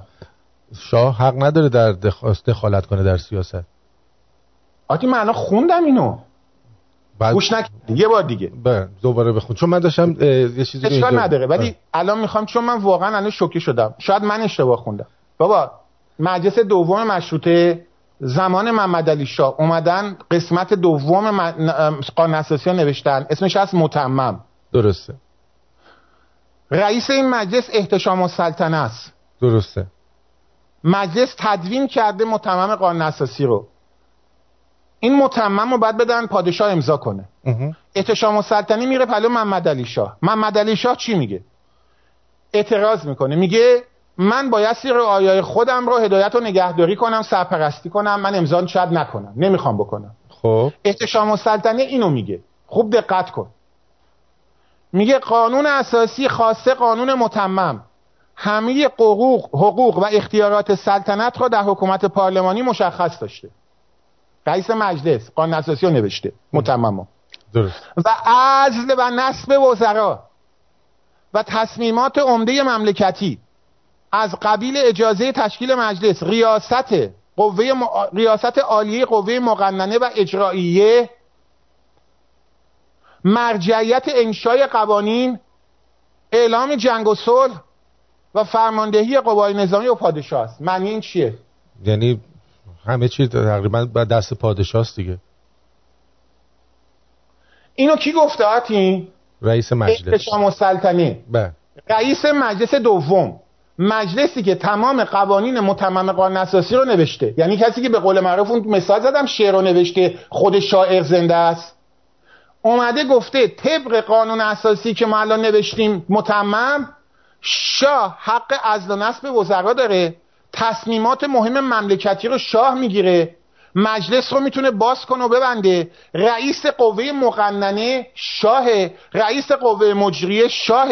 انشای قوانین مرجع شاه هستند جنگ و صلح با شاه. فرماندهی ارتش با شاه. ممکنه ما خوشمون نیاد. بگیم خوب نبوده. ولی این قانون اساسی مشروطه بود. درسته؟ بله. بنابراین وقتی من اصل 46 متمم قانون اساسی مشروطه رو می‌خونم که میگه اصل و نصب وزرا با پادشاه هست یعنی پادشاه کشور حق داشته مصدق رو چیکار کنه؟ عزل کنه. بنابراین کارش غیر قانونی نبوده. بنابراین استفاده از واژه کودتا غلطه. یعنی ما آمدیم اسناد سفارت آمریکا رو خوندیم که دارن میگن بابا به جون خودمون مردم ریختن تو خیابون. به رئیس جمهور آمریکا گزارش میده اومدیم اسناد سیایه رو خوندیم که اونم براتون خوندم. برایان هوک رو پخش کردیم. حالا اومدیم میگیم آمریکایی‌ها میگن ما دخالت نداشتیم. حالا من یه چیز دیگه میگم. اصلا فرض کنیم دخالت داشتن. آقا اصلا من میگم آتین جان اگه یه نفر بخواد دوز بیاد خونه تو تو حق داری از اسلحه استفاده کنی از حق دفاع کنی؟ صد درصد. اگه بخوای حق تو بگیری حق داری از پلیس استفاده کنی؟ حق داری حتی شده از کره مریخ هم آدم بیاری. ببخشید شوخی می‌کنم و حتی از این چی میگن فضایی هم کمک بگیری. حق تو حق داری بگیری دیگه نه؟ بله. اصلا فرض کنیم این چاخانایی که این مصدق آقا شاه مملکت حق داشته مصدق رو عزل کنه. مصدقم اومده بود فرمان عزل خودش رو پنهان کرده بود. پی... آقای نصیری که پیام عزل رو آورده بود در خونه مصدق شب 24 و 25 مرداد زندانیش کرده بود. فرمان دستگیری تمام افراد دولت ظاهری رو داده بود. در روزنامه وزیر خارجهش حسین فاطمی 26 و 27 مرداد خواهان جمهوری شده بودن. خواهان اعدام هواداران شاه شده بودن. ریخته بودن تو میدان بهارستان. مجسمه های پدر شاه و شاه رو پایین آورده بودن. اعلام جمهوری دموکراتیک خلقی کرده بودن. شاه مجبور کرده بودن کشور رو ترک کنه. مجلس شورای ملی رو بسته بودن. اعلام حکومت نظامی کرده بودن. مجلس سنا رو بسته بودن. دیوان عالی کشور رو بسته بودن. بعد 28 مرداد هم که مردم آمدن تو خیابون طبق گذشته به مردم گلوله زده بودن. تیراندازی کرده بودن. مردم رو کشته بودن. تا چقدر دیگه باید سند خوند؟ حالا من اینجا یه سوالی رو می‌خوام مطرح کنم و این سوال خیلی مهم آرت اینجا آتین جان آمریکا چرا باید از قرارداد نفت ایران و انگلیس دفاع کنه؟ آمریکا اصلا چه سوری داشته که از قرارداد نفت بین ایران و انگلیس حمایت کنه؟ این قرارداد نفت ایران و انگلیس امتیاز استخراج نفت رو به یک کمپانی نفتی می‌داد که دست دولت انگلیس بود عملا. درسته؟ بس آمریکا از این نفت هیچ سودی نداشت. بنابراین اصلا آمریکا انگیزه ای نداشت که بیاد به سود ادامه قرارداد نفت ایران و انگلیس بیاد کودتا کنه تو ایران. اتفاقا برعکس. به نفع آمریکا بود. اگه قرارداد نفت ایران و انگلیس دیگه تمدید نمی‌شد یا ملغا می‌شد چرا اینجا فکر می‌کنی؟ چون اگه این قرارداد ملغا می‌شد با آمریکایی قرارداد نیبست دمت گرم. ببین از این واضح تر و روشنتر یعنی تو این 66 سال یه مصدق اللهی یک مصدق اللهی پیدا نشد که از خودش بپرسه آمریکایی ها چرا باید بیان تو ایران کودتا کنن؟ که قرارداد نفت ایران و انگلیس ادامه پیدا کنه آتی مگه به نفع آمریکایی نبود که این قرارداد از بین بره بعد شرکت های نفتی آمریکایی بیان با ایران قرارداد ببندن؟ مگه همین کارو آمریکایی با عربست در عربستان سعودی نکرده بودن؟ آرامکو. چند سال قبل؟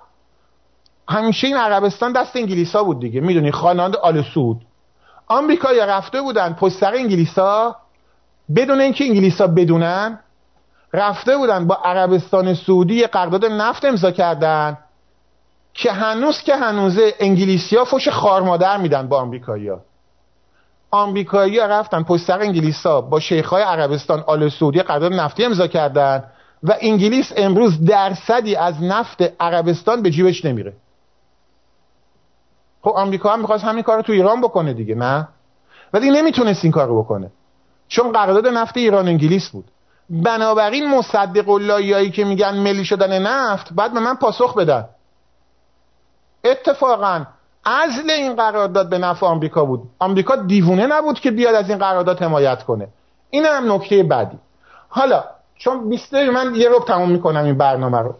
ولی بیایم ببینیم مثلا روابط من هفته دیگه درباره رضاشاه و انگلیس صحبت می‌کنم. تا همتون می‌بینید که انگلیسی ها دشمن رضاشاه بودن. حالا بیاین اولین سندی که برای آرتین عزیز فرستادم اونی که اول گفتم برش داری دوباره بذار اونو. دکتر مصدق درباره سر پرسیلورن اگه امکان داشته باشه. بله هست آقای محمد مصدق بود اتفاقا که از هواداران دولت انگلیس بود و سابقه همکاری با انگلیس داشت. نه رضا من هفته دیگه اسنادی به شما نشون میدم که انگلیس ها چجوری فش خارمادر به رضا می‌دادن و خواستار سقوط رضا بودن. اولا ازش میترسیدن. بعدها بهش فش می‌دادن. آدم میفرستادن که رضا سرنگون بشه. ولی چون درباره مصدق صحبت می‌کنیم این سند دیده میشه دیگه آرتی ندان نه؟ بله. ببینید این سند چی میگه؟ دکتر محمد مصدق مجلس دوره چندم آرتین چهاردهم. من عینک دادم ولی نمی‌تونم خوب بخونم. دوره چهاردهم دیگه نه؟ فکر می‌کنم بله. دوره چهارده بله، جلسه سه. بله جلسه سوم دوره چهاردهم. دوره چهاردهم کی بود؟ دوره چهاردهم هنگانی بود که انگلیس ها ایران رو اشغال کردن. زمانی است که پس از شهریور 1320 انگلیس اومده ایران اشغال کرده. به زور اسلحه رضا شاه عزیز ما رو مجبور کردن استعفا بده. رضا شاه رو به زور سواری کشتی کردن فرستادن تبعید. مجلس چهاردهم هم در زیر تفنگ انگلیسا و روسا انتخاباتش انجام شده و اکثر نمایندگانی که در این مجلسن یا نوچه های انگلیسن یا نوچه های روسیه. باید فکر کنم حرف منطقیه دیگه. روس و انگلیس ایران رو اشغال کردن انتخابات مجلس برگزار کردن. خب معلوم نوچه های خودشون هم میرن توی مجلس دیگه. شمرونی ها فکر کنم صحبت های من یه ذره آسون تکرار می‌کنم برای اینکه کاملا مشخص بشه. خب آرد اینجا من یه سوال ساده ازت بخوام بگم. فکر می‌کنی آقای مصدق در این مجلسی که انتخابات زیر تفنگ انگلیس بوده موفق میشه وارد مجلس چهاردهم بشه؟ صد درصد. آره دمت گرم. حالا من یه سال سخت می‌خوام بکنم. زمانی که محمد مصدق در زیر تفنگ انگلیسا در انتخاباتی که انگلیسا انجام میدن موفق میشه وارد مجلس چهاردهم بشه تیمسار زاهدی قهرمان جنبش 28 مرداد که شاه رو به ایران برمیگردونه فکر می‌کنی کجا بود؟ درست زمانی که مصدق با کمک انگلیسا نماینده مجلس میشه مجلس چهاردهم دورانش فکر می‌کنی زاهدی اون موقع کجا بود؟ نمی‌دونم. تیمسار زاهدی به خاطر جنگ مسلحانه و ضد انگلیس زندان ارتش انگلیس بود و بعدا هم به تبعید فرستاده شده بود. یه بار دیگه زمانی که محمد مصدق هنگام اشغال ایران توسط ارتش انگلیس با کمک انگلیسیا با اجازه انگلیسا وارد مجلس 14 میشه تیمسار زاهدی که چند سال بعد در 28 مرداد رهبری قیام مردم بر ضد مصدق داره در زندان ارتش انگلیس. حالا من می‌تونم بگم کی اینجا انگلیسی بوده کی نبوده؟ صد درصد. شما الان به زاهدی که تو زندان انگلیسا بوده میگی نوکر انگلیس؟ به مصدقی که با کمک انگلیسا رفته مجلس چهاردهم میگی قهرمان ملی؟ حالا سند رو نگاه می‌کنی. بقیه اثبات صحبت دو تا سند ده. که الان وقت نمیشه رو بخونم. آرتین اجازه نمیده. یه سند داریم از خاطرات خود محمد مصدق که اینو توی برنامه دیگه خوندم. که مصدق خودش در خاطراتش می نویسه هنگامی که زمان احمد شاه والی فارس بودم افسر انگلیسی پلیس جنوب. پلیس جنوب چی بود؟ ارتشی بود که انگلیسا زمان قاجار جنوب ایران را انداخته بودن آتی حالا چون خاطرات خوندم میگه نمی‌خوام رو خونی کنم دوستان می‌تونم برنامه قبلی ما نگاه کنم خاطرات خود محمد مصدق. خاطرات تن. میگه اومد پلو من گفت در ایران تنگستان اینجا شلوغ تنگستانی ها شلوغ می‌کنن. ما میگیم بهشون دلیران تنگستان نه؟ انگلیسی میگه یاغیان. در تنگستان شلوغ کردن. ما انگلیس ها می‌خوایم سرکوب کنیم. مصدق میگه آقای انگلیس بذار من این کار رو براتون بکنم.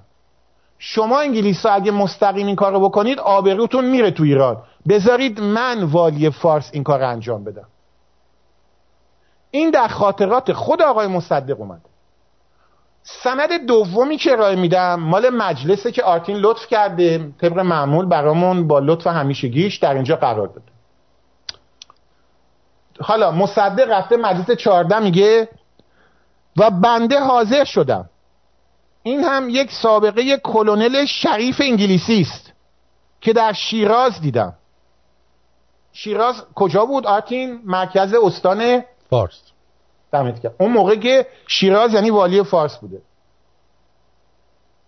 بعد میگه هیچ وقت مراحم او را و محبت های او را از نظر دور نمی‌کنم. محبت های کی آرتین جان؟ لورن.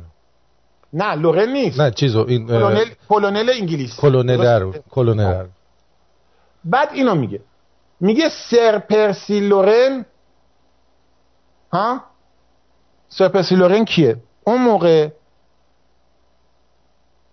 در ایران وزیر مخت... خب گوش کن چی میگه. فرد بزرگ و وطن پرستی است که هر وقت مرا می‌دید و من راجع به مملکت خودم با او صحبت می‌کردم و در مساله ایران با اون نظریاتی می‌گفتم می‌گفت فلان و بهمان. یعنی اینجا آقای مصدق زمانی که ارتش انگلیس ایران رو اشغال کرده از دو تا انگلیسی داره تعریف می‌کنه. از یک کلونل انگلیسی که قدیما تو شیراز رفته و پلوش گفته و بیا به ما کمک کن تنگستانی ها رو سرکوب کنیم. دومی سر پرسیلورنه حالا بیا ببینیم این آقای سر پرسیلورنی که مصدق هی باش مشاوره می‌کرد وزیر مختار اسمش چیه؟ انگلیسیا؟ درباره مصدق و رضا شاه؟ خب درباره رضا شاه چی می‌گفته؟ نه فرق رو ببینیم دیگه.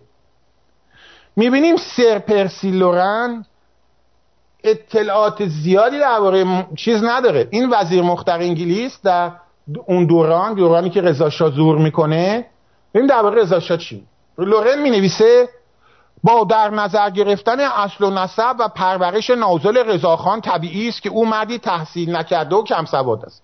از بالا داره و پایین به رضا نگاه می‌کنه. دقت می‌کنی؟ با مصدق مشکل نداره. مصدق خودش میگه سر پرسیلوره منو خیلی دوست داشت. بعد اینو میگه. میگه با این حال هیچ گونه بینزاکتی از خود بروز نمی‌داد وقار طبیعی فراوان دارد. در طرز بیان تسلط به نفس او دیده می شود بعد اینو میگه. رضاخان اون موقع رضاخان شاه نبود بیرو درواسی چیز را که می‌خواهد می‌گوید.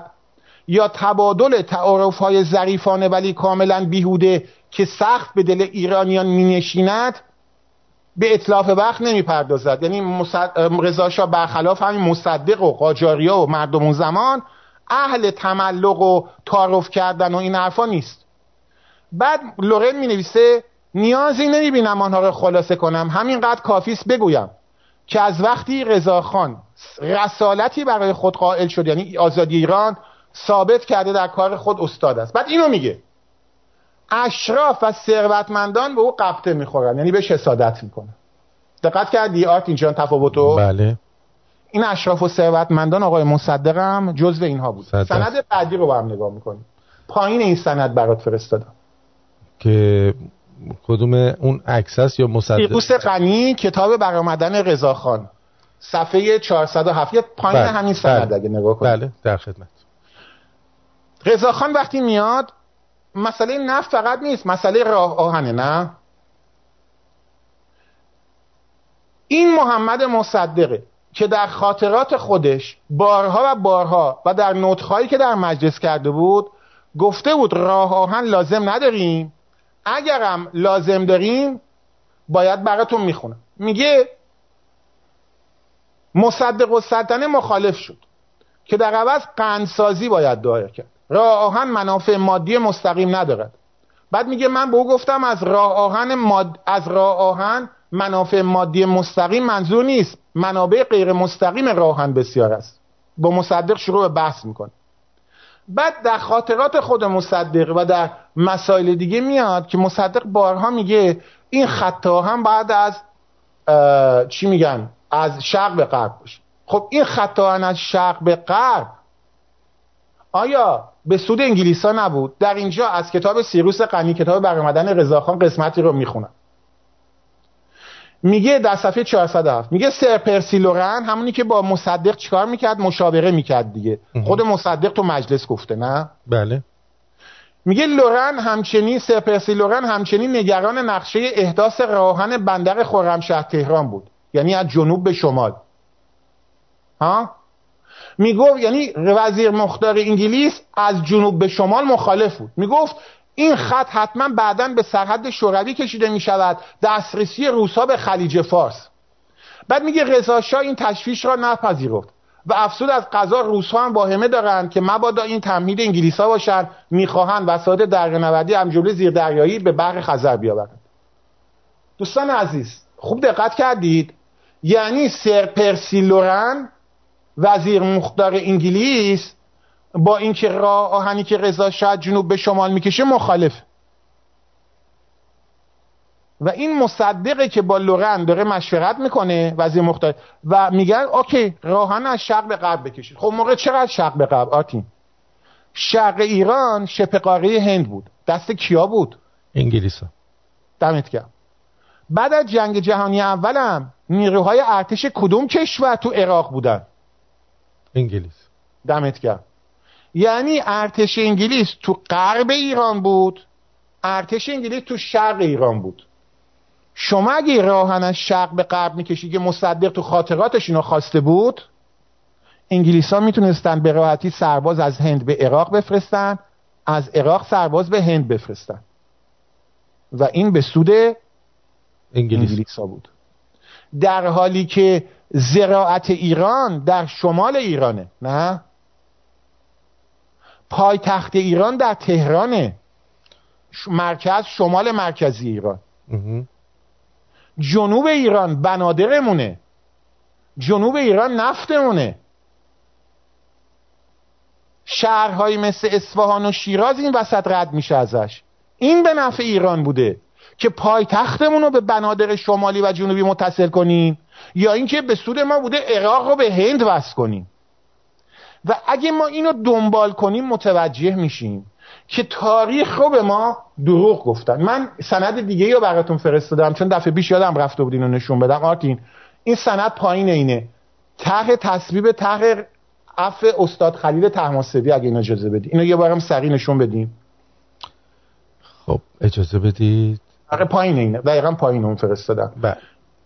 اینم دفعه پیش چون نشون ندادیم نشون میدم. گفتم خلیل تحماسبی فدایان اسلام قاتل تیمسار رزمارا رو مصدقی آزاد کردن. این سند مذاکرات مجلس شورای ملی و طرح عفو خلیل تحماسبیه. که خواستم اینم نشون بدم از برنامه قبلی که اینم انجام داده باشیم. این سندم نشون دادیم. بله. بگردیم دوباره به 28 امرداد که بعد اینو نشون میدیم و پنج دقیقه یه چیزی روخونی می‌کنم و برنامه رو میبندیم. okay آرت نشون می‌دونم تا هم خسته. اون عکسه که گفته بودی برای چیز بود برای اونم نشون بدیم که زمستون. زمستون. آره باشه بس اون الان ولی بعد پنج دقیقه به وقت بله بله بله. الان آرتین یه چیز بامزه ای گفت. منو PDF رو نمی‌تونیم نشون بدیم نه؟ نه اونو نمی‌تونیم ولی عکس رو می‌تونیم نشون بدیم. ولی می‌تونی تصدیق کنی که اینو برات فرستادم. بله. یه بار شهادت بدی که اینو فرستادم بله فرستادی برام. من برای آرتین عزیزان یک درباره دروغ‌های 28 مرداد یه چیزی رو فرستادم که دیوانه کننده است. ویکیپدیا به زبان آلمانی که دست وزارت اطلاعات و چپیاست به خصوص چپای ایران تو آلمان اومده بود. یه سری مقاله نوشته بود در ویکیپدیا که 28 مرداد کودتا بوده. و برای اینکه ثابت کنه که این کودتا بوده یه سری عکس گذاشته بود. که این عکس‌ها رو من توی PDF برای آرتین فرستادم. وقت الان آرتین مشکل پیدا کردیم گفتیم PDF رو نشون بدیم. نشد. درسته؟ بله. شما این اصلا ولی یکی از عکس‌ها رو در آوردیم. وقت شد در آوردیم. یکی از اون عکس‌ها رو میشه نشون بدی؟ بله. الان دیده میشه. بله. در ویکیپدیای آلمانی که چپای ایرانی و وزارت اطلاعات خیلی روش کار کردن آلمانی که از ایستگاه مهم جمهوری اسلامیه اومدن چند صفحه تو ویکیپدیا گذاشتن که 28 مرداد کودتا بوده. بعد اومدن چند تا عکس گذاشتن اسناد کودتای نظامی 28 مرداد آرتین جان شما خودت این عکس رو توضیح بده چه اشکالی تو این عکس می‌بینی؟ در زل تابستون 28 مرداد همه با پالتو و بارونی اونجا چه غلطی می‌کنن؟ اون پالتوهای زمستونی رو می‌بینی؟ ها؟ بله.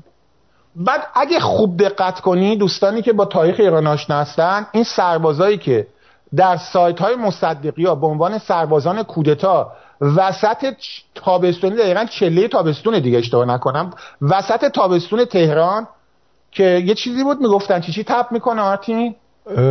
چی؟ آدم زوب میشه دیگه کلا. خر تپ می‌کنه مثل آره؟ خر تپ می‌کنه سگ سینه پهلو. آره.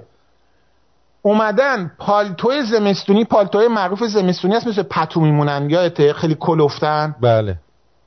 بعد کجاست؟ این در جلوی مجلس شورای ملیه از کجا می‌فهمیم این از جلوی مجلس شورای ملیه؟ چون اون سردر مجلس رو می‌بینی دو تا شیر هستن شمشیر دستشونه. آره. این نشان مجلس شورای ملی بود که فکر پایین آوردن در جمهوری اسلامی. اون موقع سردر مجلس شورای ملی اون دوتا شیر بالاشه. حالا اگه خوب دقت کنی تو این عکس زیاد خوب دیده نمیشه بعد دقیق نگاه کنی. پایینش غیر از سربازا یه سری آدم لباس شخصی تو سردر مجلس پلو ستونا. می‌بینی اونو؟ بله. چپ چپ اگه خوب دقت کنی یه آقا از کلا و پالتو زمستونی داره. نمی‌دونم می‌بینی اونو؟ بله؟ بله دارم می‌بینم. ببینم تو بگو تمام این لباس شخصی هایی که اونجان چی تنشونه؟ کت و بارونی و پالتو زمستونی. پالتو حتی. یکیشون اگه دقیق نگاه حالا زیر صدش شال هم داره. این عکس مال اسفند 1331 مال زمستون 1131 من رفتم اینو پیدا کردم. عکسی که و نه فقط این عکس ها من تو اون PDF آرتین خودت بگو یک 5 6 تا عکسه درسته؟ بله. تو دیدی دیگه عکس رو. حیف نمی‌تونی نشون بدی. تمام عکسایی که از کتابای مسعود بهنود مسعود بهنود یه کتاب نوشته. اه؟ آره از کتاب مسعود بهنود. و همچنین کتابای دیگه اومدن سند گذاشتن.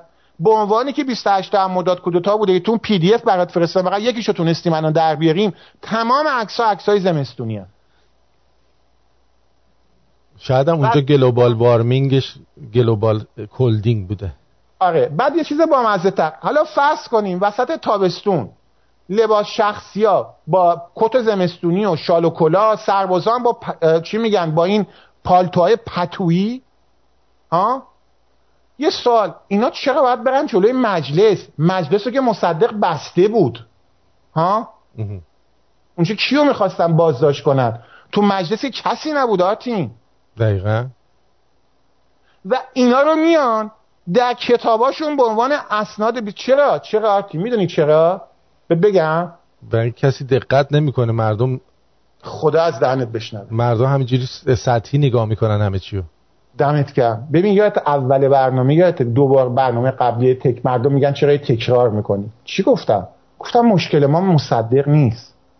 مشکل ما اون فرهنگی بین مردممون که هرچی جلوش بذاری باور می‌کنن و اینا تبدیل به خرافات میشن. یعنی ایرانیایی که تهران زندگی می‌کنن مرداد وسط تابستون نمی‌دونن کسی کت زمستونی تنیش نمی‌کنه. یعنی نمی‌دونن که مجلس بسته بود. یعنی نمی‌دونن قانون اساسی مشروطه چی بود. از خودشون نمی‌پرسن قرارداد نفت بین ایران و انگلیس بود. آمریکا چه سوری داشت از انگلیس دفاع کنه؟ پس مشکل نه مصدقه. مشکل ماییم. مشکل مارتین. من چون می‌خوایم برنامه رو پایام چون من واقعا درباره دیدم دفعه پیش یکی از این مصدق الله یا کامنت گذاشته بود که خیلی رفت به اعصابم. گفته بود مصدق از بهاییان حمایت می‌کرد. چرا دروغ میگی آقای فرابر من یه پیشنهاد دوستانه می‌کنم. آقا اگه اجازه بدی خوش خیلی مهربون. بله. من به مصدق الله پیشنهاد می‌کنم. اگه می‌خواین عراجیف در دفاع از مصدق بگید در برنامه من کامنت نذارید. این به سود شما نیست. چون اگه بذارید میرم سند میارم براتون آبروی نداشتتون از بین میره. دیدی چقدر دوستانه گفتم؟ برای اون مصدق اللهی که ادعا کرده بود مصدق طرفدار بهایان بود. دو تا سند براتون میارم و سپاسگزارم از فکر کنم آقای مرتزا اسماعیلی پور اینو پیدا کرده بودن. براتون می‌خونم. مرتزا اسماعیل پور میگه آقای ذکرالله محتشمی بهایی. درباره وضعیت شغلی پدرش مطالبی را به نویسنده مطلب عنوان می‌کنند که بیان بیان منظورم کفایت می‌کنند با اجازه می‌خونم. خاطرات آقای محتشمی بهایی و پدرشون. اوکی؟ بله. میگه در دوره دکتر مصدق سرتیب ریاهی که رئیس صداد ارتش بود. بعدا هم میره کنار خمینی. دستور داد که مخالفین و بهاییان از سر کار اخراج شوند. به همین دلیل پدرم را بازداشت نمودند و هشت از افسران بهایی را از ارتش اخراج کردند. واضح بود دیگه. بله. افسرای بهایی رو فقط به خاطر بهایی بودن دولت مصدق از ارتش اخراج می‌کنه. بعد میگه بعد که دولت زاهدی سر کار اومد یعنی پس از قیام ملی 28 مرداد تیمسا زاهدی دستور داد که اخراجی ها برگردند و به صلاح دید محفل ملی مال بهاییان قرار شد که بهاییان به سر کار برگردند تا استعفا معنی مخالفت سیاسی پیدا نکنند. این واضح بود دیگه آرتی نه؟ نمونه دیگری از رفتار زننده محمد مصدق و بهاییان میگه از اواخر سال بله میگه چی؟ در اوایل اردیبهشت 1132 که هنوز دکتر مصدق بر سر کار بود رئیس اداره کل در وزارت فرهنگ. وزارت فرهنگ مصدق. نامی راجع به هشت نفر از معلمان بهایی به اداره فرهنگ گرگان نوشت. شماره هست چهل هفتصد و پنج سلش پنج سلش دو شماره نامه است. به تاریخ حالا. میگه به طوری که اطلاع دارند اصولا استخدام و ابقای کارمندان و معلمینی که دارای مسلک بهایی هستند و پیرو و عقاید ظالمی باشند بر طبق قانون استخدام ممنوع است. نسبت به هشت نام برده در صورت زمینه نامه مزبور دستور فرمایید پرسشنامه تهیه و نامبردگان را در اداره احزار یعنی بهاییان را و با حضور رئیس اداره پرسشنامه مزبور را در دو نسخه تنظیم نمایند به خصوص کلمه مذهب باید در پرسشنامه قید شود و کسانی که به عقیده و مذهب خود را بهایی قید و امضا می نمایند پرسشنامه ها را به زمینه پیشنهاد به زمینه پیشنهاد مرکز ارسال فرمایید تا نسبت به اخراج آنان اقدام شود و الا به صرف اتهام نمی‌توان اقدامی معمول داشت. آردین جان شما باز به عنوان شنونده این دفاع از بهاییان بود یا حمله به بهاییان؟ حمله بود دیگه. یعنی وزیر فرهنگ مصدق وزارت فرهنگ مصدق به خواست آقای آیت الله کاشانی بوده. اینو بهتون بگم. آیت الله کاشانی از مصدق می‌خواد. مصدق نامه میفرسته از دولتش که برید به معلما بگید. همه این معلما باید بیان بگن مذهبشون چیه. و اگه کسی مذهبش بهایی بود باید اخراج بشه. در ارتش خوندم اینم در مدارس بوده. و جالب اینجاست که آرتین یه نکته دیگه هم اینجا یاد می‌گیریم. یعنی در زمان محمد رضا شاه پیش از مصدق بهایی من در مدارس بودن نه؟ می‌تونستن معلم بشن. بله. افسر ارتش بودن نه؟ بله. پس از مصدقم می‌تونستن برن آموزگار باشن در ارتش باشن. یعنی فقط در زمانی که مصدق نخست وزیر در دوران پهلویا بهایی ها رو از اداره های اخراج می‌کردن و مردم باید می‌رفتن می‌گفتن بهایی هستن یا نیستن. این هم فکر کنم سندی بود که باید نشون بدیم. آرتین دیگه وقت نمیشه. من چون می‌دونم الان سرم داد می‌زنی فکر کنم اگه بگم. من گزارش روزانه 28 مرداد رو دارم که دیگه نمی‌خونم. فقط یه دقیقه وقت بده بگم داستان چی بوده. خیلی سریع. اوکی می‌ذاری؟ بله بله, خواهش اینو سریع میگم که برنامه تموم بشه تا خرافات رو پایان بدیم. خیلی سریع. بله برای اینکه تاریخ رو باش آشنا بشی بذار از تیر شروع می‌کنم که پنج دقیقه تموم بشه. در تا 18 تیر ماه 32 آرتین جان دولت آمریکا ماهانه در تمام این 26 ماه قبلش. دولت آمریکا ماهانه میلیون ها دلار به دولت مصدق وام می‌داد. بدون وام های دولت آمریکا مصدق حتی نمی‌تونست خرج کارمندان اداره تا شهر تهران رو بده. 18 تیر ماه رئیس جمهور آمریکا و مصدق نامه هایی با هم رد و بدل می‌کنن. مصدق دوباره از دولت آمریکا می‌خواد بهش کمک مالی کنن. ولی دولت آمریکا میگه که دیگه این کار ادامه نخواهد داد. بعد 19 تیر ماه می‌خوام دموکراسی یاد بگیری یا آرتینا. تو آمریکا الان تو مجلسش خیلی به ترامپ فوش میدن دیدی که؟ بله.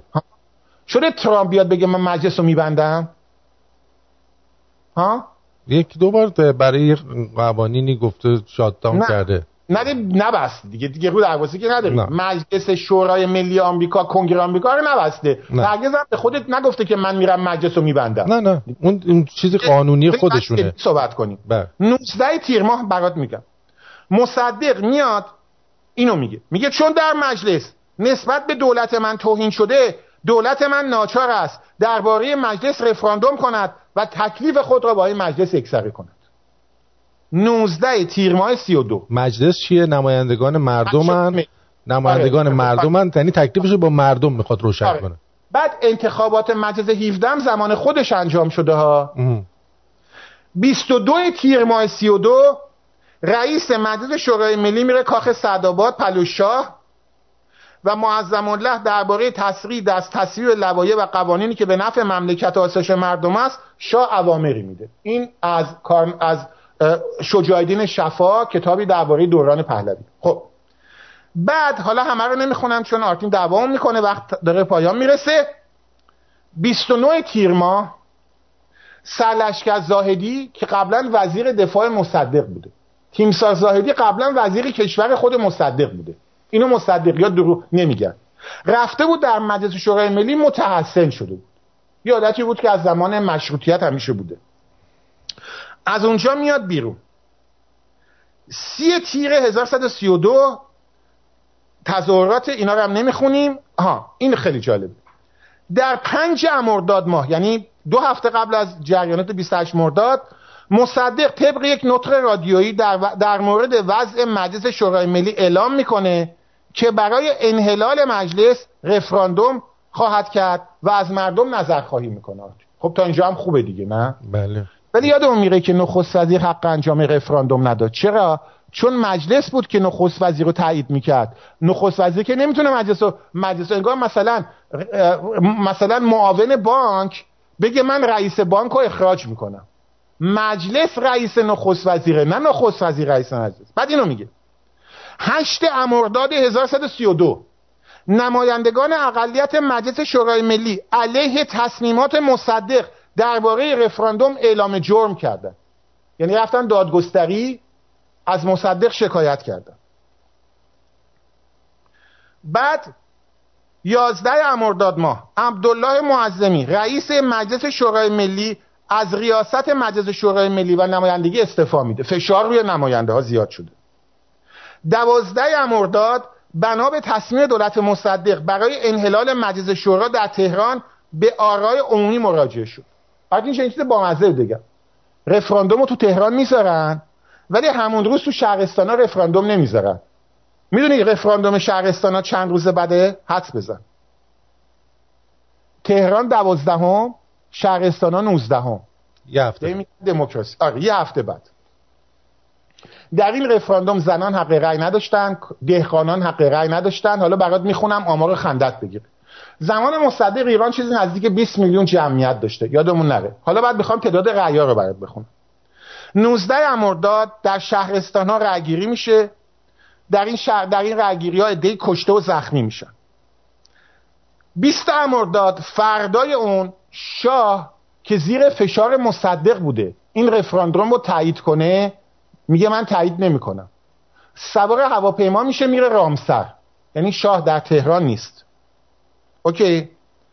در 22 امرداد 22 امرداد طبق قانون اساسی مشروطه. محمد رضا شاه پهلوی در 22 امرداد ما. فرمان عزل مصدق و فرمان نخست وزیری سرلشکر زاهدی رو توشیح می‌کنه. که بعد از رفراندوم انحلال مجلس. نه؟ بله. و میگه سرهنگ نصیری که اون موقع رئیس گارد شاهنشاهی بوده باید به زاهدی و مصدق این رو ابلاغ کنه. شاه کجا بوده؟ رامسر بوده. در 22 امرداد. 23 امرداد مصدق میره رادیو بهش میگن دیگه. نطق می‌کنه. میگه مجلس دوره 17 باید منحل شود. مصدق دستور میده. خوب دقت کنید. آتی خواهش می‌کنم اینو دقت کن به دستور محمد مصدق تعداد تانک های نگهبانی کاخ سعدآباد که شاه تو زندگی می‌کرد حالا رفته رامسر تقلیل یافت به چهار دستگاه تانک و در عوض دوازده تانک به حفاظت از خانه مصدق پرداخت. یه بار دیگه خانم آقایون مصدق اللهی مصدق دستور میده دوازده تانک جلوی خونه مصدق باشن و تانک هایی که جلوی کاخ سعدآباد از شاه مملکت یا از کاخ باید دفاع می‌کردن چهار تا بیشتر نباشن پس دوازده تانک کجا هستن؟ جلوی خونه مصدق. که ما بعدا می‌دونیم افسران توده‌ای هم رهبری این تانک ها رو به عهده داشتن. بعد 24 امرداد مصدق نامی به شاه میده به رامسر. میگه تو باید فرمان انحلال مجلس رو امضا کنی. شاه چی میگه؟ میگه من امضا نمی‌کنم. چرا مصدق مجبور از شاه بخواد اینو آتین؟ به خاطر اینکه در قانون اساسی اومده چی؟ شاه فقط حق بستن مجلس رو داره نه نخست وزیر. بنابراین مصدق خودش می‌دونست کارش غلطه. اگه مصدق حق داشت مجلس رو ببنده چرا باید 24 امرداد به شاه نامه مینوشت؟ می‌گفت باید تو فرمان انحلال مجلس رو امضا کنی. درست این دیگه نه؟ صد درصد. بنابراین خود مصدق می‌دونست که شاه فقط حق این کار داره نه او. شاه هم امضا نمی‌کنه. بعد چیکار می‌کنه؟ میگه درست همون 24 امرداد نصیری میاد جلوی خونه مصدق. قبلش به مصدق زنگ می‌زنه. میگه من دارم میام. مصدق میگه چیکارم داری؟ میگه فرمان شاه رو می‌خوام بیارم به شما. از قبل مصدق زنگ زده میگه من دارم میام. فرمان شاه بدم به دست. شب نصیری می‌رسه خونه مصدق. از قبل مصدق می‌دونسته. در می‌زنه. مصدق خودش میاد جلوی در. نصیری فرمان عزل او از نخست وزیری رو به دست مصدق میده. مصدق به نصیری میگه جلوی در بیستید میرم اتاق کارم فرمان رو می‌خونم امضا می‌کنم گرفتنش رو و به شما میدم. تا اینجا با منی آتین؟ بله. نصیری جلوی در وایستاده با یه جیپ سرباز اومده بود. از قبلا مصدق می‌دونست این داره میاد. یادمون هم نرفته. دوازده تا تانک محافظ خونه مصدق بودن ها. مصدقی ها نمی‌تونن بگن نصیری با یه جیپ سرباز اومده بود خطر داشت. قبلش دوازده تا تانک افسرهای تودهی هم بودن. نزدیک دیویست تا سرباز هم دور برش بودن محافظای مصدق بودن. این هم یادشون میره. آقای بهرام مشیری و امینی به مردم بگن. مصدق برمیگرده زود زنگ می‌زنه میگه نس... میگه میفرسته نگهباناشو نصیری رو بازداشت می‌کنه. فرمان ازل خودش رو مصدق در گاف صندوق خونش می‌ذاره نصیری رو بازداشت می‌کنه. فرداش صبحش مصدق میره در رادیو دولتی و اعلام می‌کنه که ادهی می‌خواستن بر ضد من کودتا کنن. و با یک کلمه در نطق رادیوی خودش نمیگه که شاه برای من فرمان عزل فرستاده بود. وجود این فرمان عزل رو انکار می‌کنه. آتی سوال.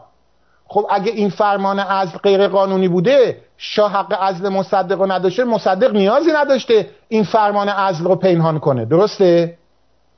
و مصدقی ها نمی‌تونن این رو انکار بکنن. چرا؟ چون تا رادیو مصدق صحبت کرده. حالا تا اینجا با منی؟ وقتی مصدق این کار رو می‌کنه شاه میگه چون در این روز چند روزه 25 مرداد شاه رامسره. چون در این چند روزه ملاحظه کردم مصدق می‌خواهد قانون اساسی و مشروطیت رو زیر پا بگذارد و من سوگند خوردم تا زمانی که سلطنت می‌کنم.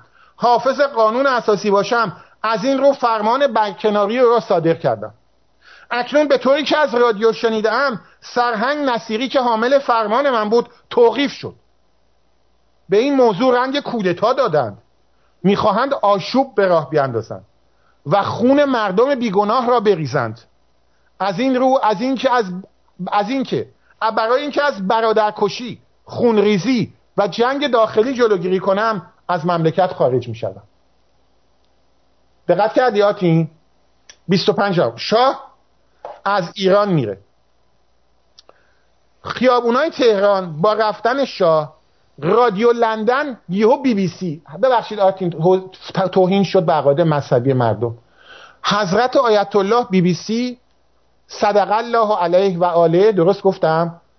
علیه و سلام در 25 مرداد رادیو لندن با عشق میهن پرستی که همشون دارن بیانیه میدن. و وارد صحنه میشه. خیابون های تهران هم حزب توده و هواداران مصدق شروع می‌کنن به کتک زدن هواداران پادشاهی. 26 امرداد آقای آرتین و شنوندگان حکومت نظامی در تهرانه شهربانی دست فامیل مصدق تیمسار دفتری تیمسار ریاهی مصدقی فرمانده ارتش حکومت نظامی در تهرانه فرمانداری نظامی تهران اسامی بازداشت شدگان شب 25 تا 26 مرداد را به این شهر صادر کرد. رحیم هیرا رئیس دفتر شاه سلیمان بهبودی کاختار سلطنتی ابوالقاسم امینی کفیل وزارت دربار عبدالعلی اشتری بازرگان محمد جهاندار افسران ارتش خلاصه 20 نفر بازداشت میشن. این سال 50 57 نیست آرتین 22 بهمن. مجسمه رضا شاه در بهارستان میدان سپه پایین میارن 26 مرداد ماه. به مغازه های مردم. همونی که اتفاقا سفارت آمریکا هم سه چهار روز بعد گزارش داد به رئیس جمهور. بعد لوی هندرسون سفیر کبیر آمریکا در ایران پس از مدتی توقف در کشور وارد تهران میشه. تازه 26 وارد تهران میشه. 27 مرداد فراکسیون نهضت ملی در منزل مصدق جلسه فوقالعاده و فرمانداری نظامی تهران. اگر کسی محل سکونت سکونت فضل الله زاهدی را اطلاع دهد صد هزار ریال پاداش می‌گیره. یعنی مصدق برای سر زاهدی پاداش تعیین می‌کنه. 27 مرداد 28 مرداد هم که داستان ها رو خوندیم دیگه تکرار نمی‌کنم آرتین جان برنامه بود سوالان رسید. با دوباره 40 دقیقه ازت وقت اضافی گرفتم. یه ذره زرنگی کردم. عذر می‌خوام. عالی بود. فکر می‌کنم هم قانون اساسی رو خوندیم هم اسناد آمریکا رو خوندیم هم CIA رو خوندیم هم اومدیم قانون اساسی خوندیم. هم همه چی الان با همدیگه خوندیم. حالا من چون وقت کم بود خاطرات مصدق روزنامه باختر امروز همینا رو می‌تونم بگم ها. در کل نتیجه می‌گیریم. واژه کودتا غلط. اتفاقات رو سانسور کرد. به مردمی که در خیابون ها کشته شدن. حالا واژه شهید بعد جان باخته آزادی ایران شدن. اون دوازده تانکی که مصدق جلوی خونش داد می‌دونستی با مسلسلایی که روشون بود چند صد نفر کشتن؟ چرا کسی درباره اون چند صد نفری صحبت نمی‌کنه که توسط مسلسلای تانک های محافظ مصدق کشته شدن؟ از صبح تا شب مردم جلوی خونه مصدق می جنگیدن صدها نفر توسط مسلسلی که افسران حزب توده فرماندهش بودن فرمانده تانکا بودن دوازده تا تانک کشته شدن. یه مصدقی کشته نشده آتین. درباره اینا چرا صحبت نمی‌کنیم درباره بستن مجلس چرا صحبت نمی‌کنیم همه اینا رو وقتی می‌خونیم مشاهده می‌کنیم که 28 مرداد یک قیام ملی بود.